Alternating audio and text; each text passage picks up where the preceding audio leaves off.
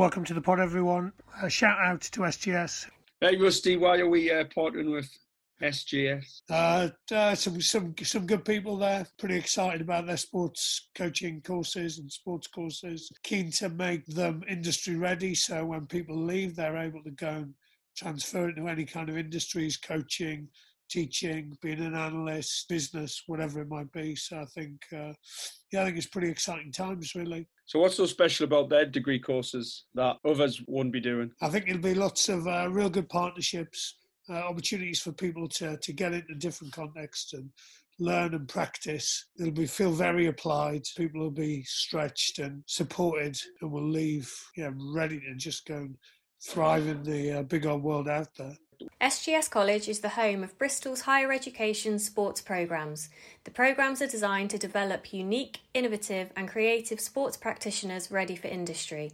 Do you want to be a coach or teacher of the future? Start your journey here at SGS College and become more than just a graduate. Visit sgscol.ac.uk to apply now. Anastasia Long, uh, Rusty, and Elsa here to ask you some questions which is exciting for Elsa and for Dad. Uh, how are you? You well? Yeah, very well, thank you. And you guys? We're good. We're good. Elsa, you cool? Yeah. Of course you are. Um, what do you think Anastasia's been doing today? What do you think? Think she's been at rugby? Should we ask her? No. Okay. What have you been doing today, Anastasia? I've been hanging with the family today. So I was right. You were right. but she was also you weren't you commentating a little bit today? uh, yesterday I commentated on Oh, the, uh, yes, on the yesterday. Games. That's cool. Oh, that's cool. Sweet. Well, quick, quick kind of recap. How did we get here today? Wh- Have I met you? Uh, what's your rugby journey? If you could do it all in under uh, 93 seconds, that'd be pretty cool. Mm, okay. Started my coaching journey at Graveney, now at Trinity School Croydon, via Old Ruts. Started as a rugby physio. Met you on countless occasions. Firstly at the Wellington Festival years and years and years ago, and I am now coaching the under 14s and under 13s at Trinity. Nice. Oh, that's cool. And, and I was excited this year because I got to go to Old Ruts and hang uh, in September or, or end of August, but uh, probably reminded me of, of what rugby clubs should feel like. Was probably um, how I how I recall it. What, what do you think? I thought about it when I came. What was the stuff that was uh, that was cool? um, how chaotic it was. It was, I think we we're playing on the cricket pitch, which probably didn't impress the groundsman.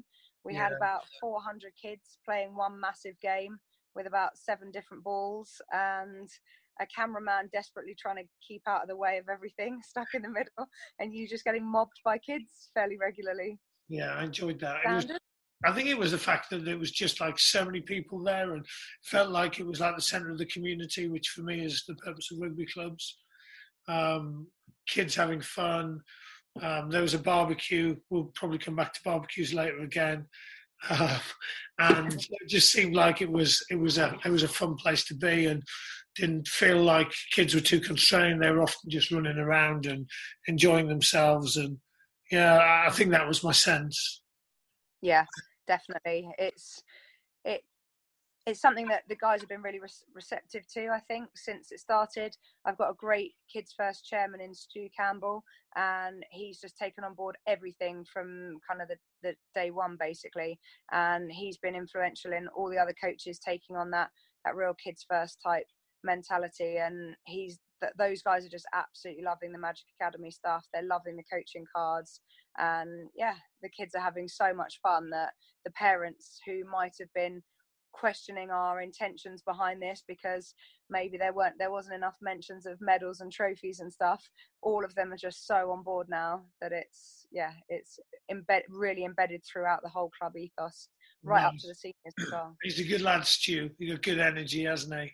yeah he's unbelievably good Uh, well, tell me about your journey. So I'm, I didn't, I didn't start with it initially, but on Facebook recently, you put on a post of, uh, of a few years ago, like this time, five years ago, ten years ago. I won't embarrass you with how long ago it was, but um, you, well, it was it was really about a game that was abandoned, wasn't it, because of the because of the scoreline. Do you wanna do you wanna fill me in?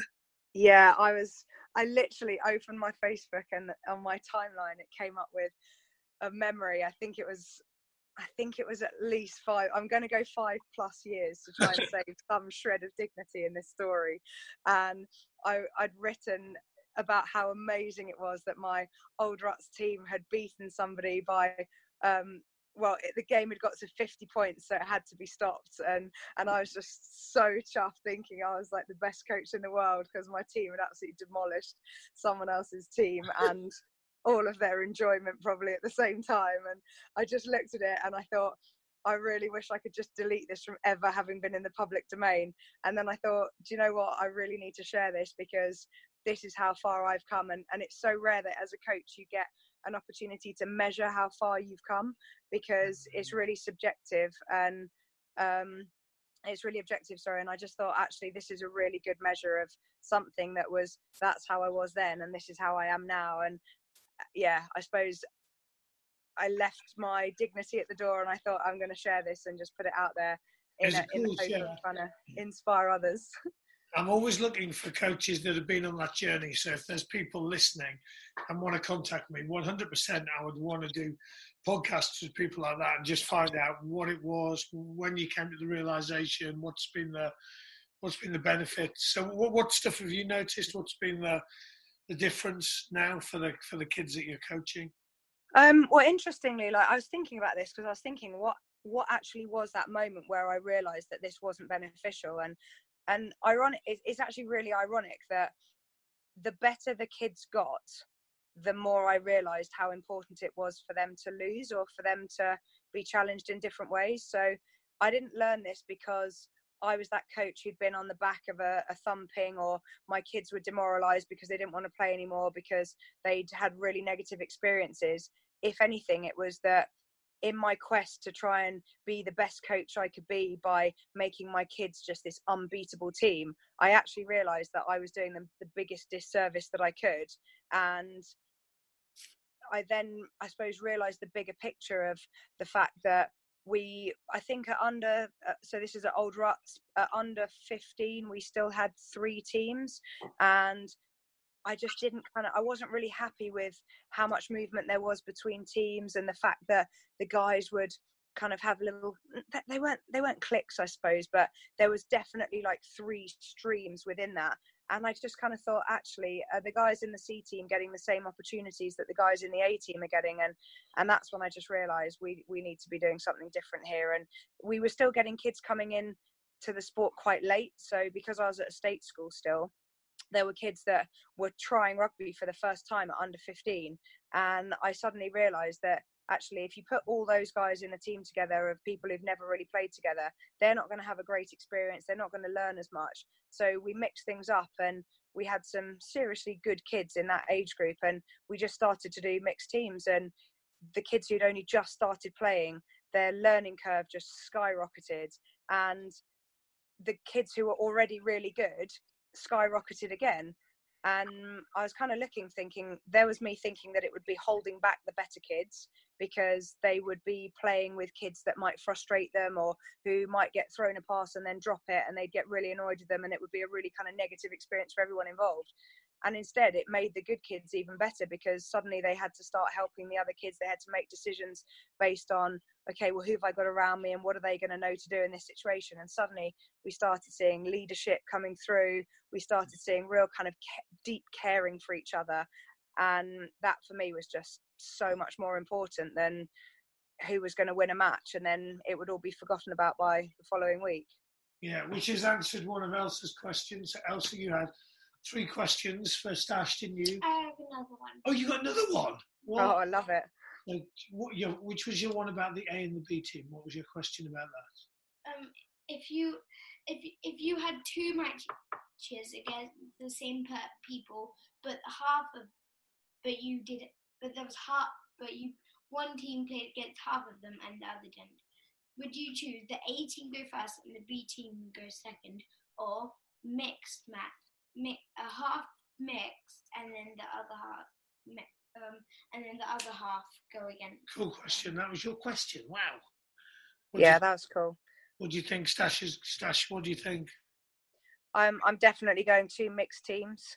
I think for the benefit of my own players as well as the opposition. And what what would you rather play in, Elsa? Do you want to play mixed or A and B? Yeah, good answer. Well done. High five. Sure. And your other question was about do you does, do you think Stasio is going to coach? What was the one about? Oh, um, do you think the people you you're gonna you're co- coaching will be better at coaching than you when they're older? Brilliant question. Yeah, that's a great question. I think I don't, do you think it'll be quite hard to be better than Stasio? Do you think she's good?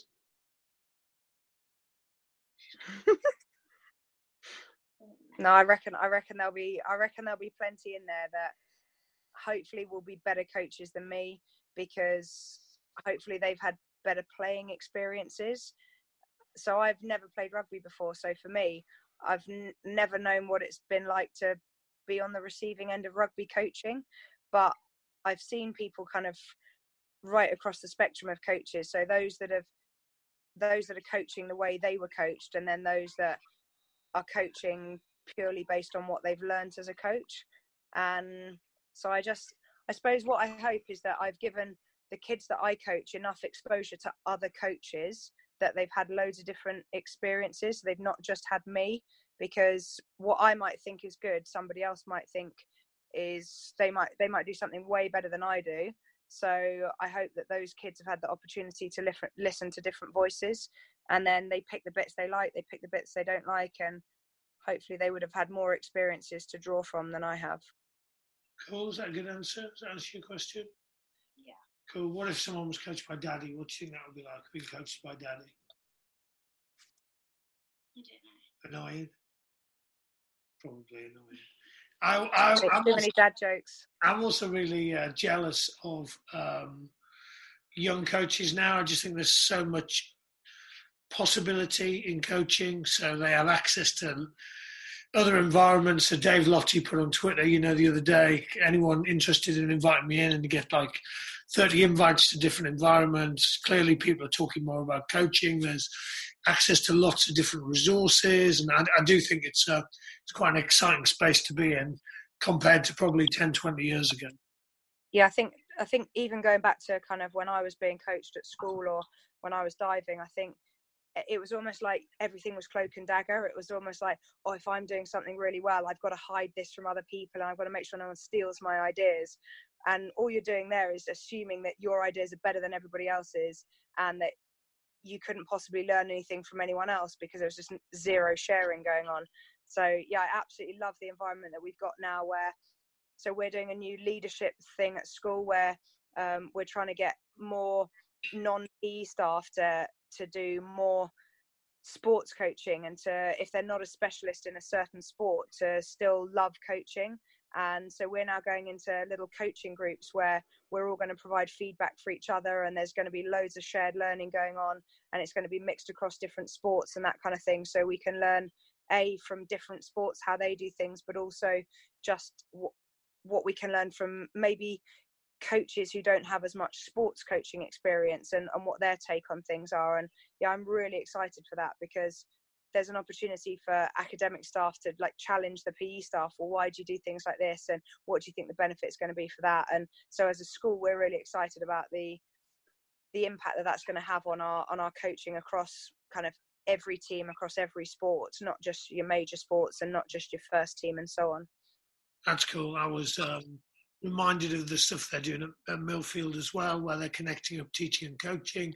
And also, Bryanston was a good example where the biology teachers have been watching the PE teachers teach, and they've gone, oh, actually, you guys probably do anatomy in a more engaging way than we do. So, uh, what other cool. what other cool stuff are you doing at the school?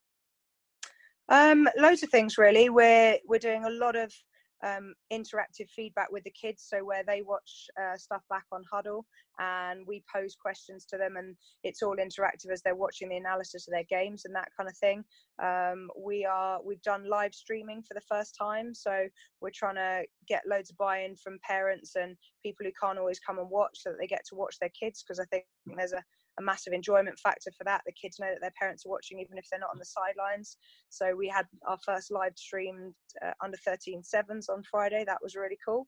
And we're also, yeah, just doing loads of stuff around condition games and how the how the kids solve problems within the game as well.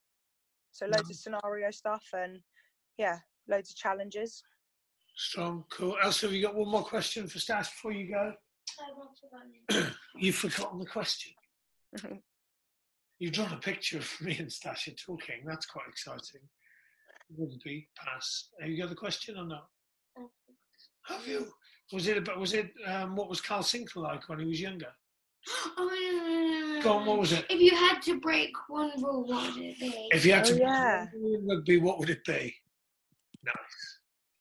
Oh yeah, that's a tough one. Um, so I'm going to go with you can throw the ball forwards if you're throwing it to yourself.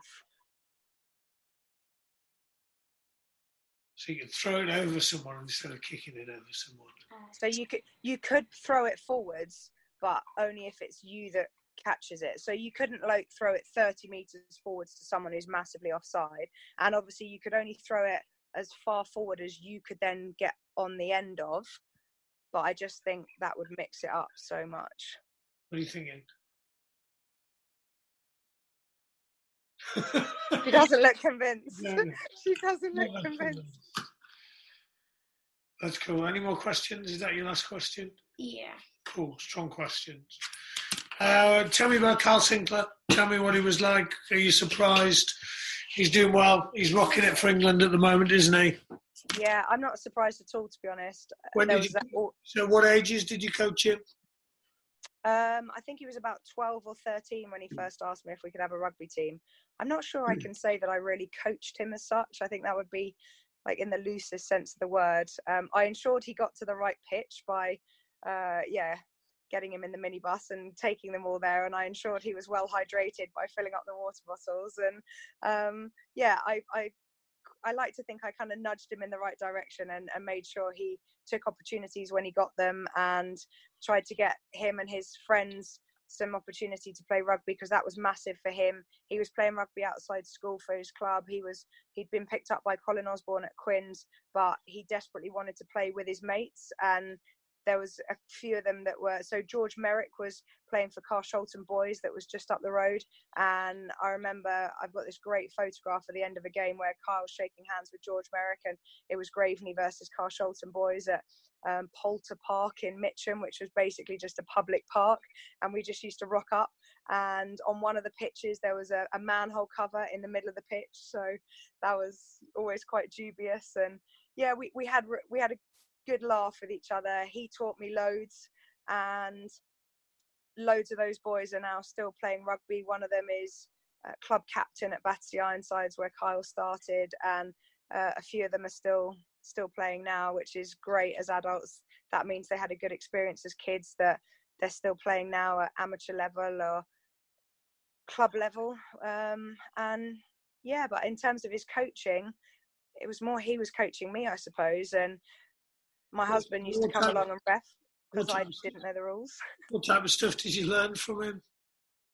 um, sometimes a bit of choice language that was always entertaining. Um, i yeah most things really. Um, the fact that not many people messed with him when he was arriving at a ruck and he could set up a driving maul by backing into the opposition and sort of almost pulling half of his team along with him none of them really knowing what was going on but he was just telling them in no uncertain terms to keep pushing. And and also i learned that you should never stereotype somebody based on their body shape into what position they play because yeah he he kind of did a bit of everything. So did some of the others. And yeah it was it was interesting I think if if those games had been videoed, I think people would have watched them thinking, "What on earth is going on here?" Yeah, thank God video didn't exist back in the day. Yeah. eh? Yeah, yeah. What, um, uh, uh, uh, uh, and let's think about your journey a bit now. Then, what would you? A couple of people asked me questions around what would your advice be to to female coaches in the game. So, obviously, did a pod with Giselle the other day.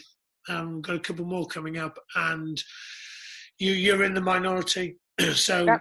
actually, I went to. Um, Long Eaton on Friday night, and there was probably out of about 60 people, there was probably 15 female coaches, which would be a record. Yeah, that's a lot. That was pretty mind blowing. Yeah. I've, I've, you've, you've been to lots of things that I've been at, and you've been the only lady there. Um, Um, don't don't be offended by emails that start "dear chaps" or "dear gents." Um, don't be offended by being the only woman, and don't let it bother you either, because you're there because you're interested or because you're pursuing something that you want to do. So for me, although I often notice that I'm the only female, I've never been anywhere where I've been treated any differently because I'm female.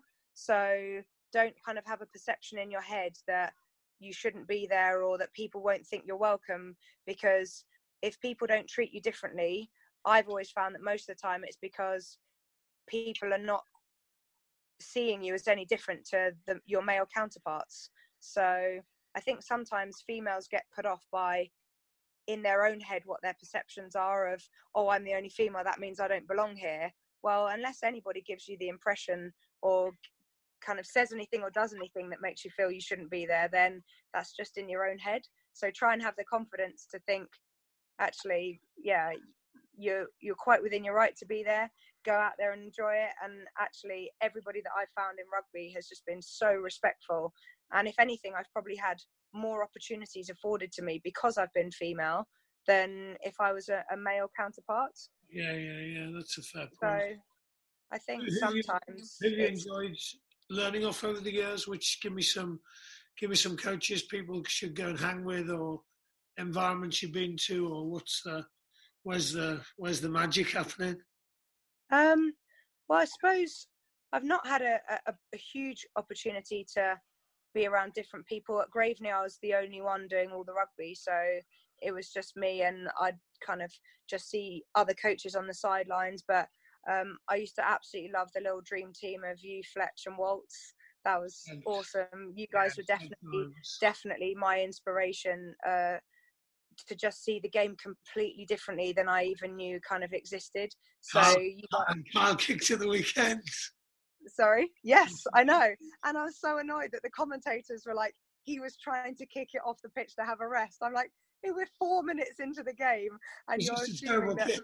Yeah, you're just assuming that because he's a prop, he would want play to end uh, because he's tired.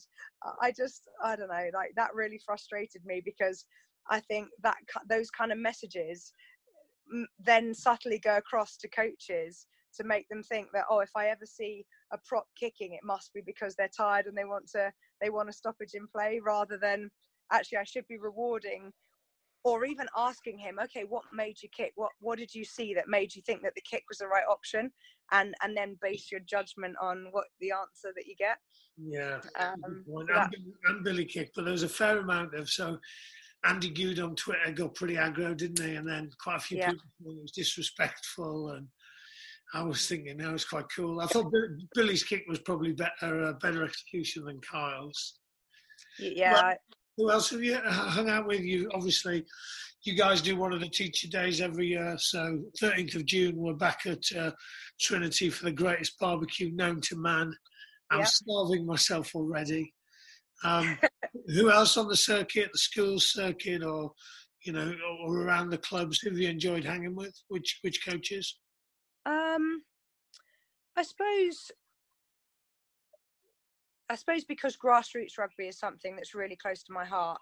The people that I I respect the most, and this is not in any way disrespectful to those that are operating at kind of the higher level clubs and teams, but I, I absolutely love it when you turn up to tournaments with different age groups and you see the same PE teacher from a state school turn up with all the different age hmm. groups and they turn up with so much energy and you know that and I personally know all the barriers and hoops they've had to kind of jump through and get over in order to be there because maybe they're the only one doing rugby in their school or there's only one minibus. So it was a toss up between which team is going to go to a match that day. And those are the guys that I have kind of so much respect for and that I know kind of what goes into their coaching, that it's not just what goes on on the pitch, it's everything else. Um, but yeah, I mean, you, you, don't have to look far at all to see really inspirational coaches. So I'm I'm really lucky. I've got Warren Abrahams, who's going to be my level three mentor. I'm really excited to be working with him. I think he's doing some really cool stuff with the various teams he's working with. Um, I've learnt loads from the the guys at Harlequins, which has been been great. And yeah, and then I suppose it's been from the teacher development days where you guys have opened it up to different people within those sessions. So Nick Boy and I ran a session at, at Dulwich yeah, last year. That was cool. Um, Noughts and crosses. Noughts and crosses, yeah. And uh, do you know what? I think the thing I'm most grateful for is the coaches that I get to work with on a daily basis at, at Trinity. Uh, I think we might not be the most well known school for rugby, but in terms of our coaching pedigree that we've got there, every day I just look around me and I just think, wow, we've got some seriously good coaches. So you got Ian Kench, who's our director of rugby. He inspires me every day just in terms of like his energy and the relationship he has with the boys. You've got Freddie Gabatas, Paul Roberts, um, Jibo, Grant Beresford Miller. Um, just too many to mention. Too many to mention. Too many to mention. Too many to mention, but yeah, those guys are, are just incredible in terms of the amount of energy they bring with the kids and yeah i just i just feel privileged to be working with them every day. And, and your headmaster mr kennedy is one of only four headmasters to have ever hugged me. So, uh, i love that. he's in, very, uh, he's in a very select group of people. Yeah he loves his rugby as well which is cool. Yeah what and then you've been doing a bit of commentary stuff so how's that come about? What's been the what's been how come you're turning into the next ben kay well, hopefully it, not. Play, it actually came about from a conversation with you. Was when actually I tell you what, it was after the Wellington Festival when Eddie Jones was doing um, a question and answer session. Do you remember with him and Susie Brown and people like that? Yeah, and, and we were talking. And one more. I can't remember. Yeah, it was um oh um from Newcastle Falcons. Ed Hall was it Ed Hall? Yeah. yeah. Uh, no, Aiden. Aiden. Oh, was it Aiden? Yeah, I'm pretty sure it was Aiden. And yeah, we were. No, it was we Ed. It was Ed. It was Ed Hall. It was Ed T Hall. Ed T Hall. Okay. Um, so we were, yeah, we were talking, and we were, we were talking about kind of how to change the perceptions of why we why we use different rules at Wellington and why there's different kind of conditions and stuff.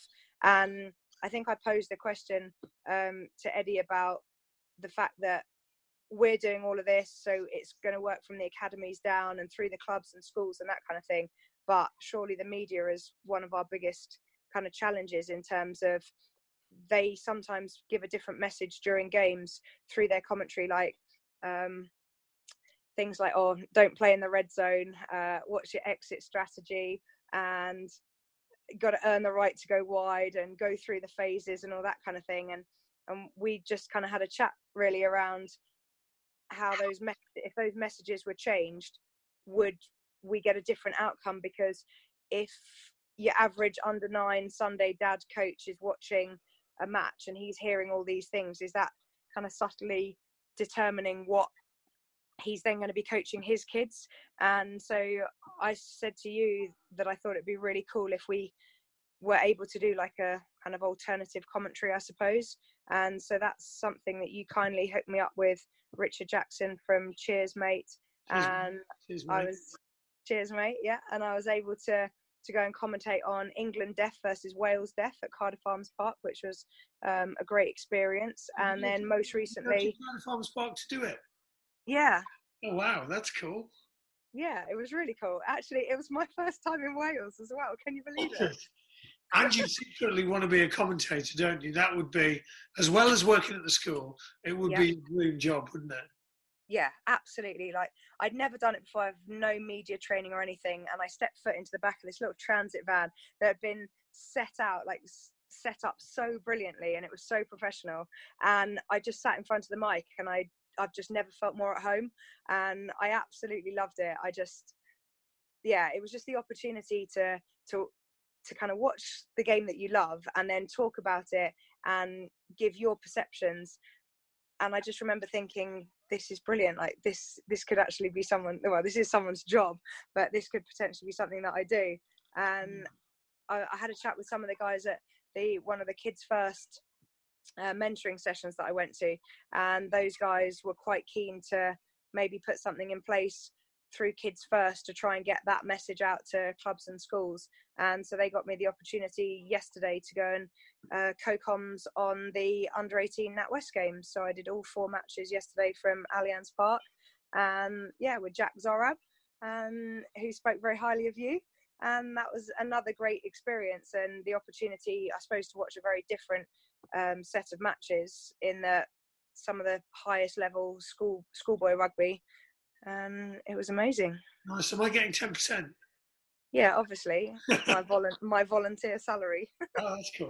What um, and what is your take? What are you noticing in schoolboy rugby at the moment? Obviously, you get to hang around a lot, and you obviously watched the games yesterday. What type of stuff did you notice in the games? Um, I'm I was really pleased that there was there seemed to be lots and lots of player player led decision making. So previously, I think in years gone by, there's been quite a lot of joystick coaching that goes on. So coaches who are literally pulling the strings all the time, telling the kids what to do. Um, the coach is the only one who speaks at half time in the huddle and that kind of thing. And there was hardly any of that yesterday in almost all the huddles when the camera zoomed in because obviously we were sat quite far back so when the camera zoomed in um, 90% of the time it was the kids that were doing the talking and not just the captain. There was people um, all around those little huddles that were that were putting their opinions across and and I absolutely love that because ultimately they're the ones that can do something with that information when they get on the pitch. Um, what else did I like? I love the fact that there were some there were some big sides out there. I mean they were massive for schoolboy level and there was nowhere near the level of collisions into the number of collisions that you see when you watch rugby on TV. So there was so much evasion going on. There was so many players just, even though for those guys, that was probably the biggest game they'd ever played in, in terms of mm. importance and where they were and that kind of thing, knowing what the outcome of that game was going to be. Yet they were just throwing these offloads. They weren't, there were so many teams that were just running it out of their own 22, running it from a scrum on their own five meter line. And there was not, not a hint that, oh, okay, just kick it down. We've got to exit. We've got to clear our lines. We've got to get out of the 22. We can't, don't, we can't throw offloads in the 20. There was just none of that. And that filled me with loads of hmm. confidence for, for the game going forwards because, yeah, I think that's such a well needed change from maybe how rugby was played previously. And specifically, what might be seen as a must win game in inverted commas. Yeah, we were. Um, I was at Long Eaton and we trained in uh, practically pitch darkness on Friday night, and the kids were like ninjas. So I joined in for ten minutes. Uh, someone tackled me, and um, and it was really hard to catch and pass. I didn't realise how hard it was, and they'd been doing really well, the lad. And uh, and, I, and then we went back in to, and the Bath Saracens was on, and it was 62 minutes gone, and there'd been no tries. Oh my god! well, you guys are definitely playing a different game, which yeah. is exciting. Yeah. Um, how many women coaches there yesterday? None. How are we going to get? What was really cool was coaches in the game. How are we going to? What's what's going to what's going to happen? Um. What for me? I think. I think we just need to move away from the idea that you have to have played rugby to to be a coach because I think there's a lot of people out there who believe that you only know the game if you've actually played it yourself. And I think there's a lot of merit to the fact that yes there's probably a few dark arts or things that you might know and you might have picked up had you been a player yourself.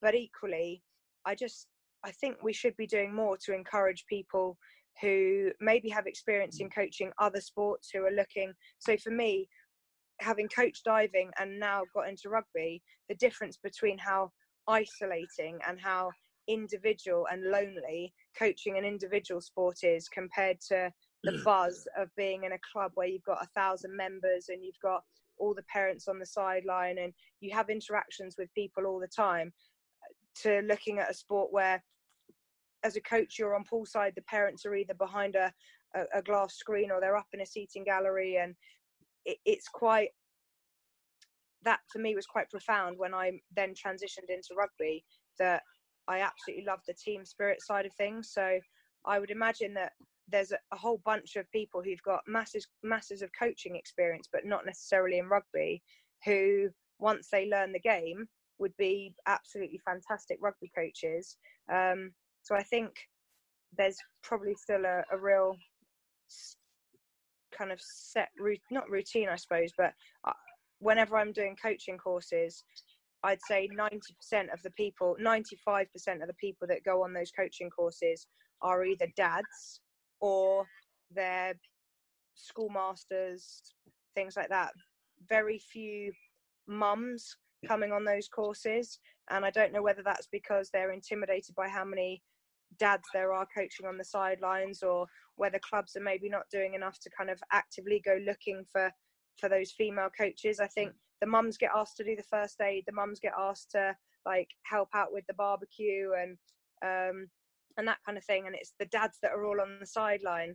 So i just i'd love to see a few more mums approached um, about coaching. I'd love to see more clubs developing links with primary schools because i think if you look at um, the percentage of primary school teachers who are females, then I think you've got a, a massive opportunity to develop rugby within a primary school as well as if you if you took the time to develop the the teachers within that school so part of my mm. job at trinity and part of the reason i was employed there was to to make trinity more accessible and whether that's people coming to use the facilities or whether that's getting a, a state school kid who might not realize that you can get scholarships and bursaries to an independent school to realize that actually yes a school like trinity is um, somewhere that they could apply and go to. And so i go out to primary schools three mornings a week and i coach in those schools. And the level of enthusiasm from almost all of them are, are, are female teachers to want to learn the game to want to have resources that they can then use to to go and then deliver the session they've watched you deliver to, to other age groups.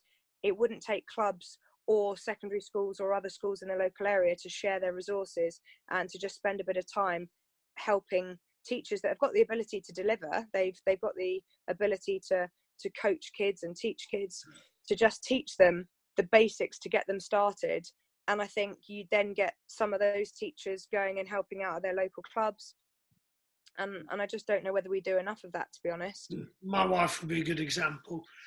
she works in a state primary school and she's good at coaching uh, netball. She'd be a rock star at rugby. I'm gonna yeah. make I'm gonna make her coach this weekend. Yeah, yeah, do get her out of her comfort zone. what was coaching diving like? So I, I've never really coached individual sports so much. What's the what's the what's the cool stuff? What did you learn from coaching diving that you've that you brought into rugby? What's the stuff that's not so cool? Um, I'd say there's a lot more not cool stuff from a rugby perspective, only because diving's one of those sports where you're you're doing that joystick coaching. So the kid comes up out of the water, you tell them what went right, what went wrong, um, what they could do better, it's so 90% of the information comes from the coach. The only things that you really got from the diver was maybe what they could see or what they could feel. And most of the time all that did was just reinforce their knowledge of okay what i should do in that situation. But it's one of those sports where there's not a huge amount of decision making um, you're not getting cues from anybody else the only thing that you're having to hmm. work with is the diving board itself um, and then everything else is down to you so you look at take off, flight, entry, and get any one of those bits wrong, and and you absolutely know about it. So it was, yeah, you couldn't kind of say, oh well, I know you haven't tried this dive yet, so why don't you give it a go and see how you get on? Because someone Yeah, they're not exploring diving.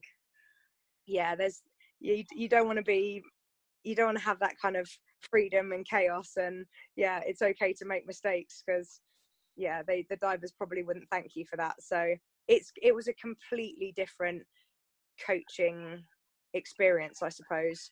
Um there was a lot of repetition. So it would almost be like the only way i can describe it would be you've got a kid and you're teaching a right hand pass, a left hand pass over set different distances, and you literally you might do 150 of those passes static, standing still in exactly the same way with no variables all session. Yeah, I'm not that excited by diving because I'm scared of as well. So. Yeah, I, I think think we should do a Magic Academy like splash, and I think I should teach like you and Fletch and everyone how to dive. I think that would be cool. I'd love to see Waltz in speedos. If nothing, it would be worth it to see Waltz. In I reckon Speedos. Budgie Smugglers would definitely sponsor that. Yeah. Um, I was going to ask a bit about uh, Gabs. So, um, did you did you cross over with Gabs at Trinity or not? No. What's the? No, That'd be one of my favourite players I've coached. Really, would be Gabs Ibitoye, who's obviously at Trinity. What's the? And and yeah, I mean, just purely from a skill and a creativity point of view, I'd be excited. Um, what what's his legacy like at the school? What how has he come back? What's that type of stuff? What's going on there?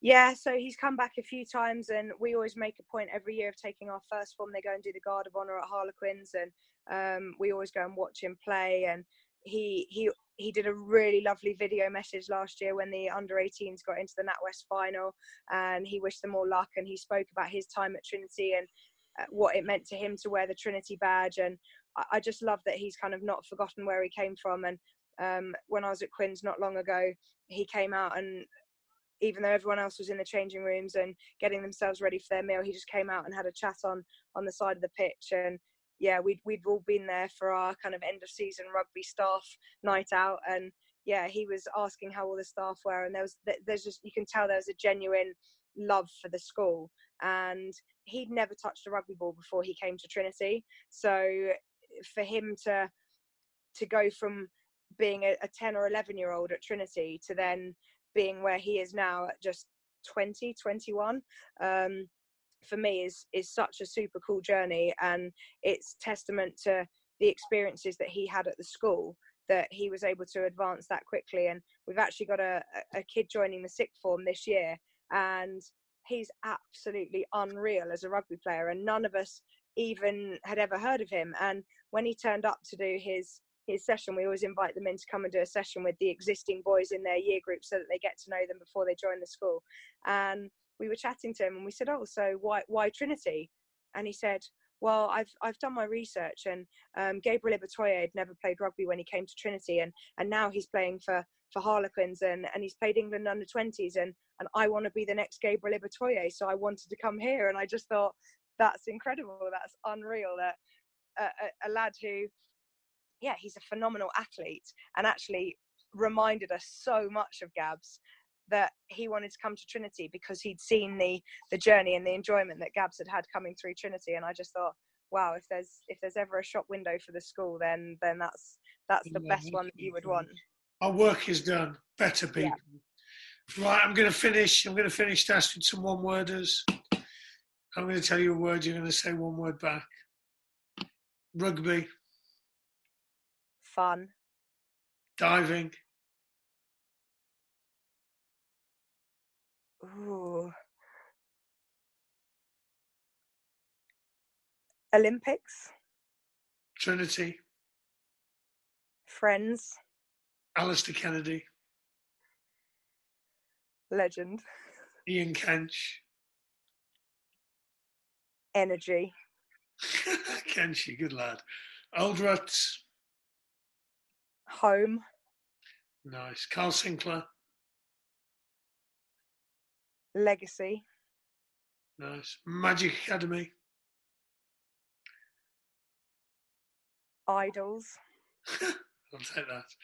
Family, everything. coaching, Journey. nice. It's an infinite. It's an infinite game. None of us Yeah. ever get to the end.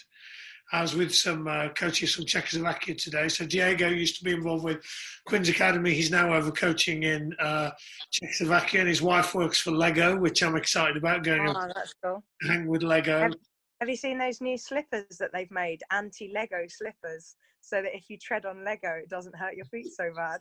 We need some of those with all the Yeah. Boys in our household. Um, but we were we were talking about that. So the, for the Czechoslovakian coaches, we we got out the magic. Actually, what we did today was we got the the kids to pick a card each they were going to try and achieve in training, and we got them. We put the coaches up front, and I and I held up each card for a coach challenge, and I said which coach would benefit from this. So they said. This guy needs this one because he's never positive to us. This guy needs. It was class, and the coaches Oh, brutal! was brutal. I was thinking, wow. Um, but fair play, the coaches were really, really good with it, and they were really like curious afterwards, and you know, they they really tried super hard. So the guy who had have a positive interaction with every kid had had like five or six, which was, you know, as he said, five or six more. So then it, then it would be normal. So he was. Uh, I was trying to explain it's an infinite game. We'll never. There's no way anyone will ever do it And with every kid. You know, there was there's 35 kids there. If you do 35 kids in an hour, fair play to you. Yeah, Um, yeah, for sure. but it was, uh, yeah, it definitely reminded me that it's an infinite game, uh, and I'm, I was I was excited by the fact the coaches were willing to to get some pretty uh, some pretty tough Yeah. feedback from the kids. I might do that. Affinity in our next staff meeting. Yeah, strong, strong. Look, thanks, um, thanks so much for coming on. Really problem. appreciate it. Um, we'll definitely do it again soon. Maybe I'm, we'll, excited for Elsa's podcast when she starts hosting her own. I I was more intimidated with her at the start before we recorded than I was with you. yeah, she's cool. She's she's she's she's pleased she gets to hang with Dad tonight. Yeah, I hope she finishes the ice cream before you even get there. I'll tell you what we'll do. We'll do a um, we'll do a pod on the thirteenth. So we'll do one after we've done the day at uh, Trinity because we've got some real cool plans for the day around gamification. So I think if at the end of the day we will maybe do a pod then, and that'll uh, we'll maybe get Mr. Kennedy and uh, Mr. Kench involved as well. Definitely. Uh, we'll do a barbecue podcast. How about that? Strong, cool. Thanks so much. Have a good one, and we'll you. speak soon. Yeah, take care. Thank you. Cheers, Dash. Bye. Cheers. Bye.